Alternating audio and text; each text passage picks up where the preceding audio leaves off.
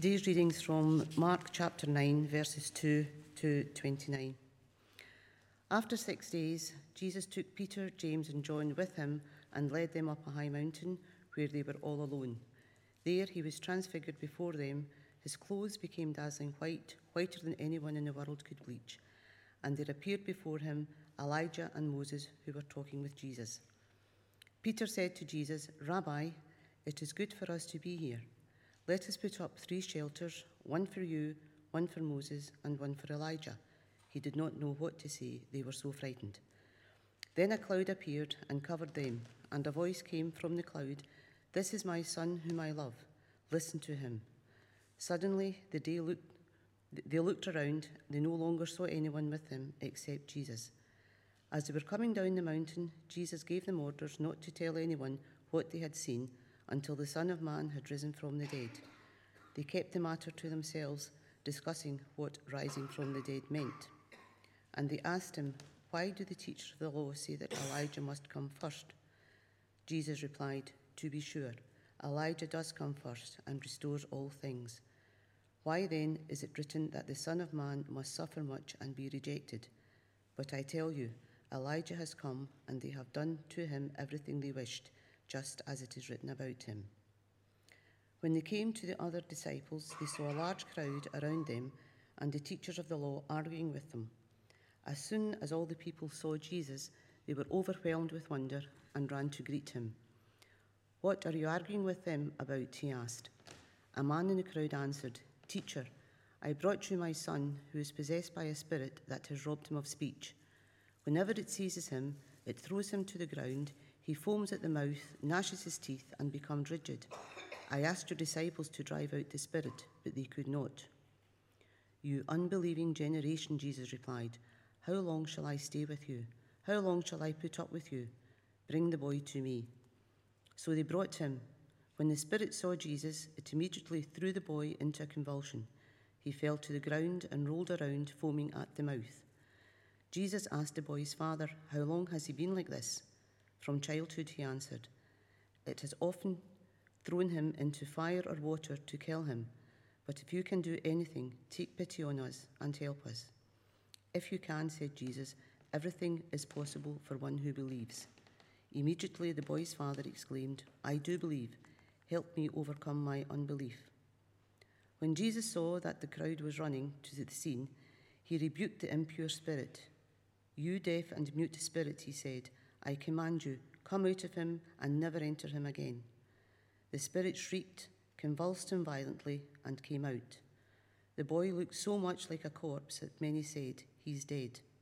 But Jesus took him by the hand and lifted him to his feet, and he stood up. After Jesus had gone indoors, his disciples asked him privately, Why couldn't we drive it out? He replied, This kind come out only by prayer. Amen and thanks be to God for the reading. We're going to sing just Be Still, for the presence of the Lord, the Holy One, is here.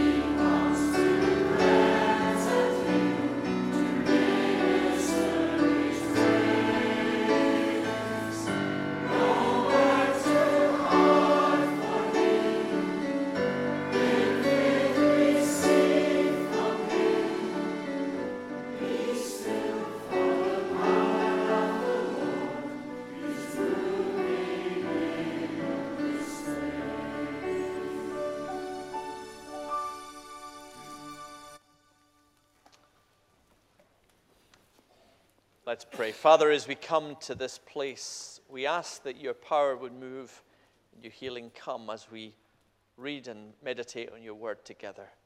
Amen. Any hill walkers? Anyone like a hill walk?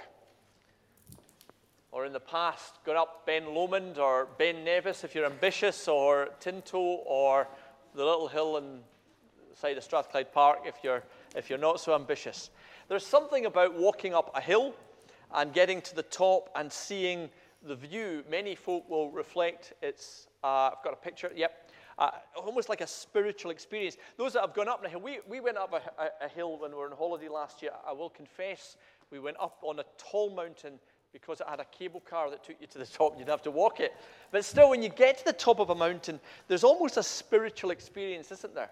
There's a sense of achievement there's a sense of being able to see the big picture. And also, unless it's in Scotland and it's raining, there's a view. And many folk in, in many religions and spiritual experiences have, uh, have seen mountaintops as being places where they talk about a thin place, where it almost seems that you're in the presence of the Creator. You're able to see the beauty around you. Scripture uses that as well. If you think in the Old Testament, mountains were very important places. Mount Sinai, where the presence of God appeared to Moses and the law was given, and Israel really started. Or the Temple Mount, where, first of all, Abraham and Mount Moriah brought Isaac in that, that act where he, he brought his son and his son was saved. But in also the place that the temple was built and the Jewish people were always going up to worship, to the top of what was the place where God was. Or we can think of, as we mentioned Elijah earlier, when he, his big spiritual contest was on top of Mount Carmel, where the fire of God comes down and consumes the offering, and he has victory over his enemies. And so, what we find in, in this passage at the beginning of it, chapter 9, verse 2, is it simply says Jesus took his followers his disciples up a mountain. And on the mountaintop, they are going to have a spiritual experience. Now, I, I actually, the mountain that, we don't know which mountain it was, because the Bible doesn't tell us exactly, but tradition has that it was Mount Tabor, which is in, in, in northern Israel. I've actually been there. Has anyone else been to Mount Tabor? Few folk have visited the Holy Land. And it, it's quite a terrifying thing because what happens when you get there is the coach can only get halfway up and then you have to park the coach and you have to get into a taxi. And there's a wee group of taxis that specialize in taking you up the rest of the mountain. Now, the, the, the road up to the rest of the mountain has narrow, sharp bends and sudden drops. And so it's a terrifying taxi ride. In fact, what they say locally is that God blesses the taxi drivers of Mount Tabor because they get more people praying than any preacher. I like that. Anyway, they go up the mountain and they go up that mountain for a spiritual experience. Context again, we've been saying this as we've gone through Mark's gospel. That one of the things that's good about reading the whole gospel right through is you get context because it starts by saying, after six days. And these little introductions remind us it's part of a bigger story. What's been going on in the bigger story? The first eight chapters of the gospel, the question has really been who is Jesus? And all the miracles and the healings and the teaching is around people asking, Who is this man? And then at the end of, at the beginning of chapter 8, Jesus takes them up, um, and Peter says, in response to the question of, oh, Who do you say I am? He says, You're the Christ. He gets it. But immediately from that point, Jesus begins to teach that the Messiah must suffer, and if you want to follow him, you must be willing to suffer too. And remember, Peter says, No, that can't be right. And Jesus rebukes him and calls him Satan. And, and, Jesus, and Peter, at that sense, uh, goes from a spiritual high where Jesus says, You got it right, you know I'm a Christ, to a complete low where Jesus says, You got it wrong. You, you, you, you're, you're talking like Satan. And the reason for that is that for the disciples, we said this last week, Suffering was not on their agenda. They wanted to follow Jesus. They wanted to be followers of Jesus. They wanted to know the presence of God in Jesus, but they wanted to know that, that life would be better, not tougher, that their problems would be gone.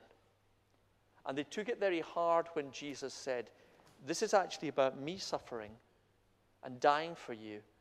And it's actually going to be about you coming in that difficult way of suffering. Suffering was not on their agenda. And that's, I think, also our reality, isn't it? Suffering is not on our agenda. We want a way forward that has crowns and glory and the presence of God, but we don't want suffering. And we struggle with faith when we find it. Anyway, up the mountain, we're told that Jesus is transfigured, he's changed, and his clothes become spiritually white.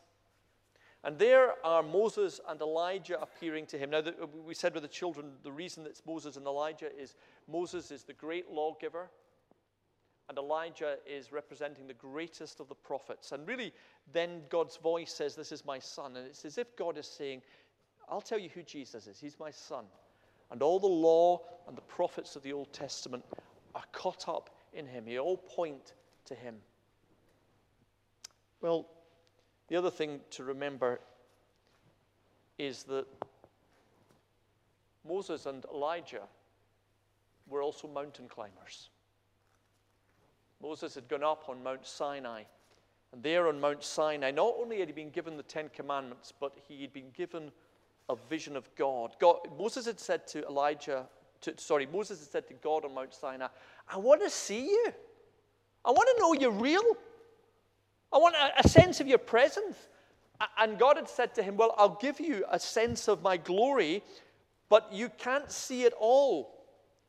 And so he hid him in the cleft of a rock. And we're told it metaphorically that God passed by and just let Moses glimpse for a moment his back. And he saw, just in that moment, the glory of God. And then he had to come down the mountain.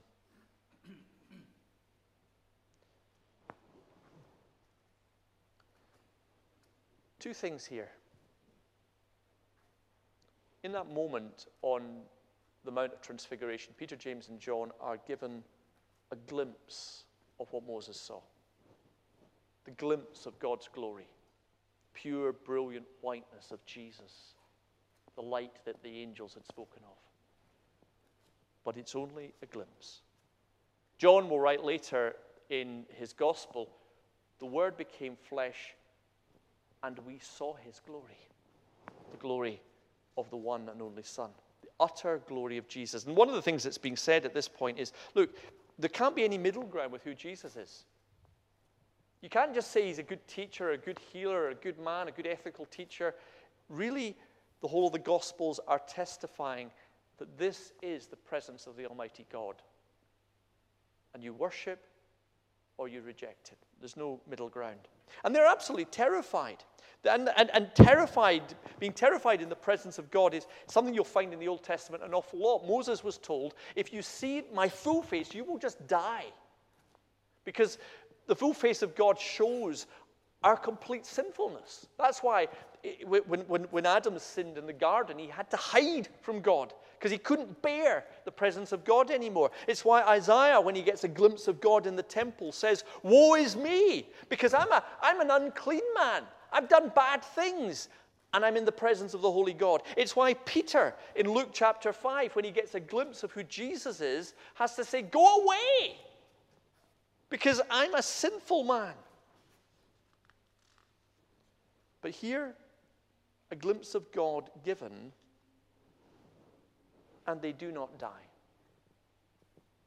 And that's something that's different that's happening in Jesus.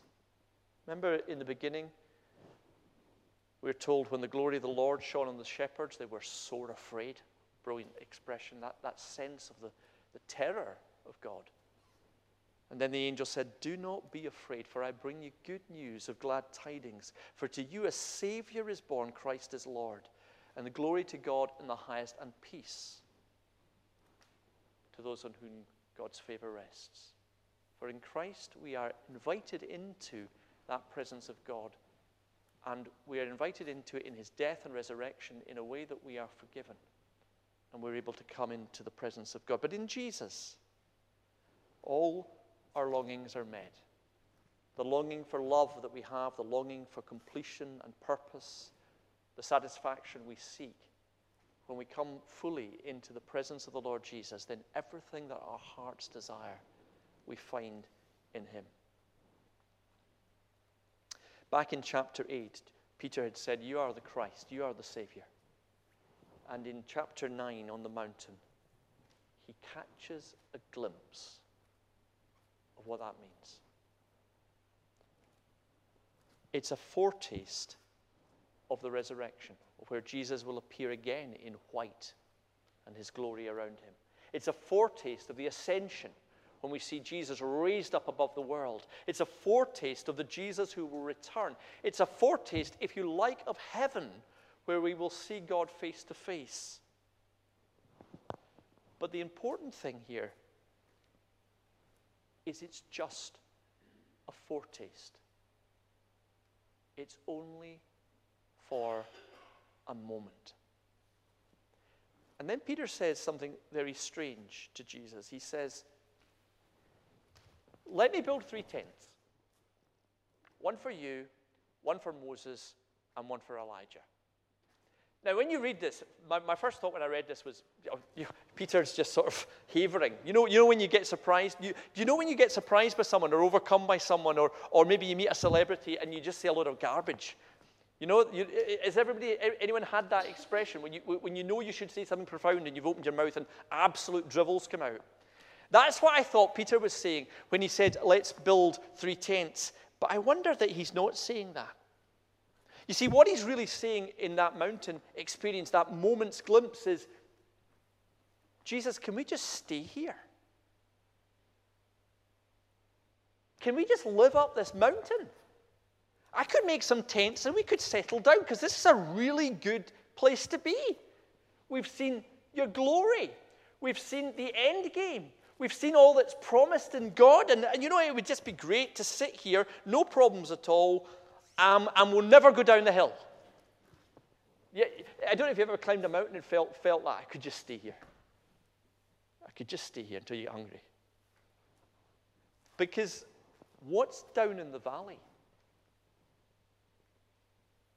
And do you remember that the rest of the chapter that, that, that Jean read. Uh, it, it's quite long and it gets quite confusing. But what's down in the valley are demons. What's down in the valley are, are sick people. What's down in the valley are problems. What's down in the valley are, are disciples that are trying to do good things and they're failing. What's down in the valley is lack of prayer. What's down in the valley is everything being wrong and, and, and, and people that can't handle it and, and, and struggles and lack of faith and all those other things and the messy things of, of life and of faith.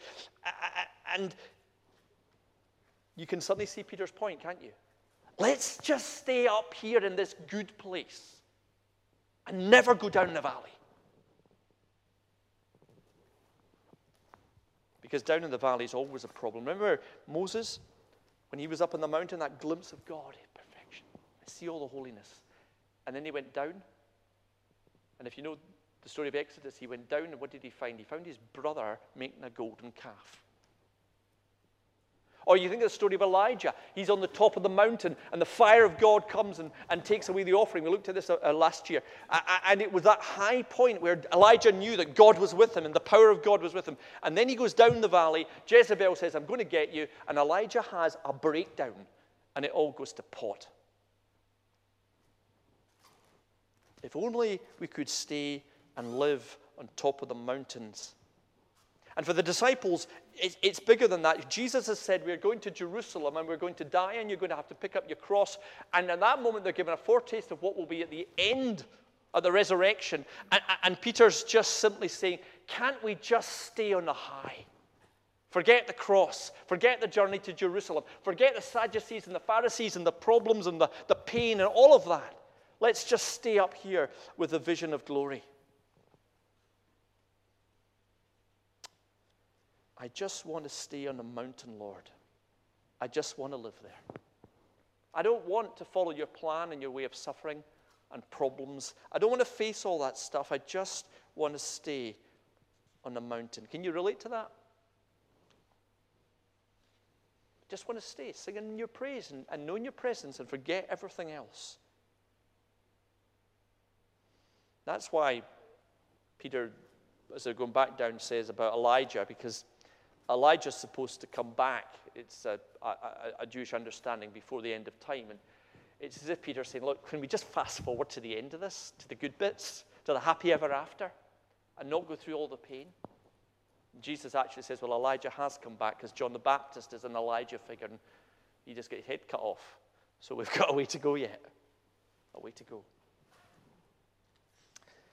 Question for us, though, is that the Christian life isn't about standing on mountains, it's about going down from there through the valley, through the, the suffering, through the difficult places. And the question is, how do we do that?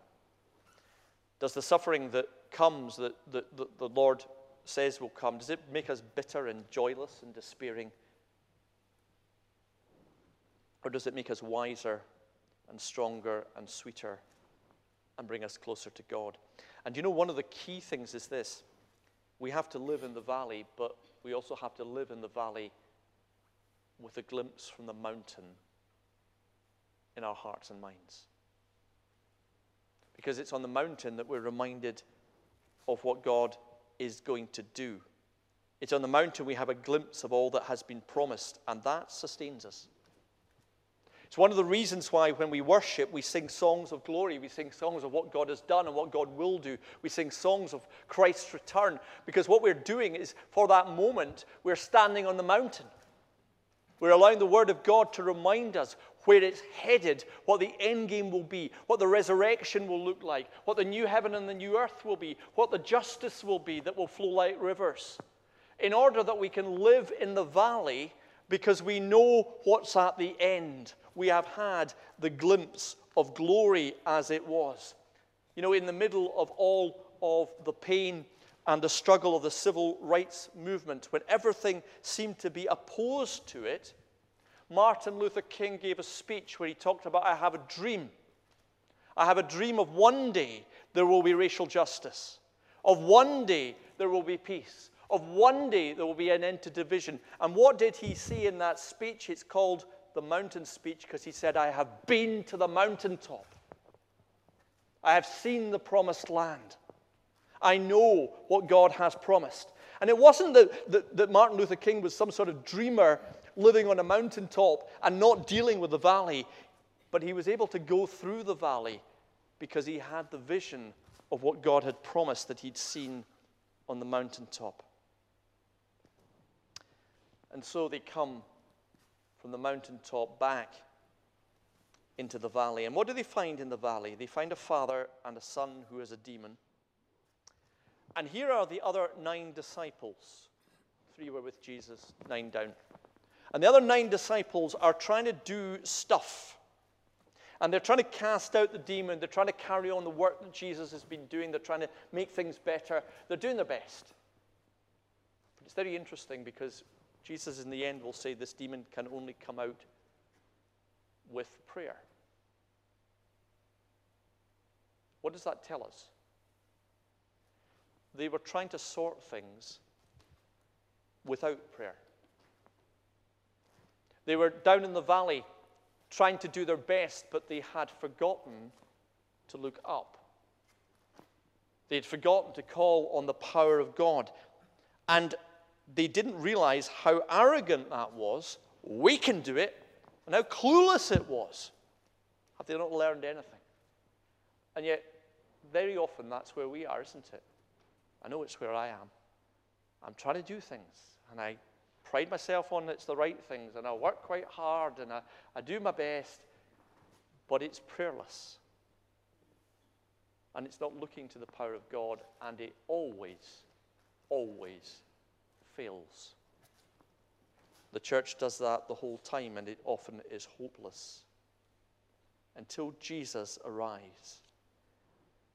And in the middle of our arrogance and our failure, here comes the power of Jesus in that valley.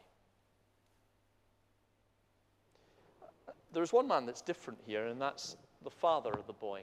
Now, you might have thought he's the most desperate. He's the one that's got the real problem. He's got a son that's terribly sick. But he says to Jesus, If you are able to help us. he'd brought his son to the disciples, the church, if you like, and he'd found that they were clueless and useless and they're not prayerful, not powerful. But he says to Jesus, Can you help? And Jesus says, All things are possible for him who believes. Can you believe? There's a question. Can you believe? Can you trust me? And the man's reply is, is quite interesting because he doesn't say, Oh, yes, Lord, I can trust you. I, I'm with you 100%. And he doesn't say, No, Lord, don't trust you at all. He says, Lord, I believe. Help my unbelief. And I wonder that, that that expression for many of us sums up our faith, doesn't it? I believe, but I also have unbelief. Is that fair? Yeah? I don't know any Christian, if they're being honest, that, that, that has belief but doesn't have unbelief. Here it is in brutal honesty. He says, I see something here, but I am riddled by doubt. And that is all that Jesus needs. Because Jesus is not saying, Come to me when you've got it all sorted. Come to me when you've worked it all out. Come to me when nothing's a problem for you, and I will show you love. Jesus is saying, You come in your desperation, struggling and riddled with doubts when you're not sure, but you're reaching out to me. And there, my power is released. And the Father places into the hands of Jesus his child. And you might have thought that's it, it's all sorted, but read the quote carefully because, again, it's not the case that when he does that, everything's fine and everything's sorted. Actually, no, it seems to get worse. The kid's screeching out. Then it, he appears that he's dead. It all seems to be difficult here down in the valley. And it's as if this story is telling us, you know, when you trust Jesus in your doubts and your trust, it's not that that makes everything better. That's not what Jesus is saying at all. We're still going to have to go through this way of suffering. And in fact, following Jesus can make it often more difficult because it raises more questions and it causes more grief, and there can be persecution and opposition added to it as well. But only through all of that do we get to where the Lord is leading us. But we can only go through the valley if we hold on to the glimpse of glory. If we hold on to the promises of the resurrection, of the second coming, of the world that is made new again. Only when we get that right do we have from the Lord the spiritual strength to go on.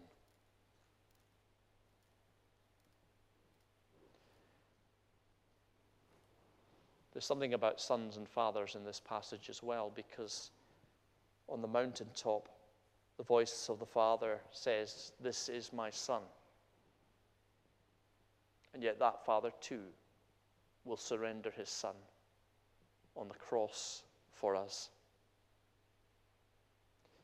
His love will be seen in all of this. So we go through the valley, the valley of the shadow of death, as the, the psalmist will put it. But we do so knowing that the one who started us off will lead us till we are safely home.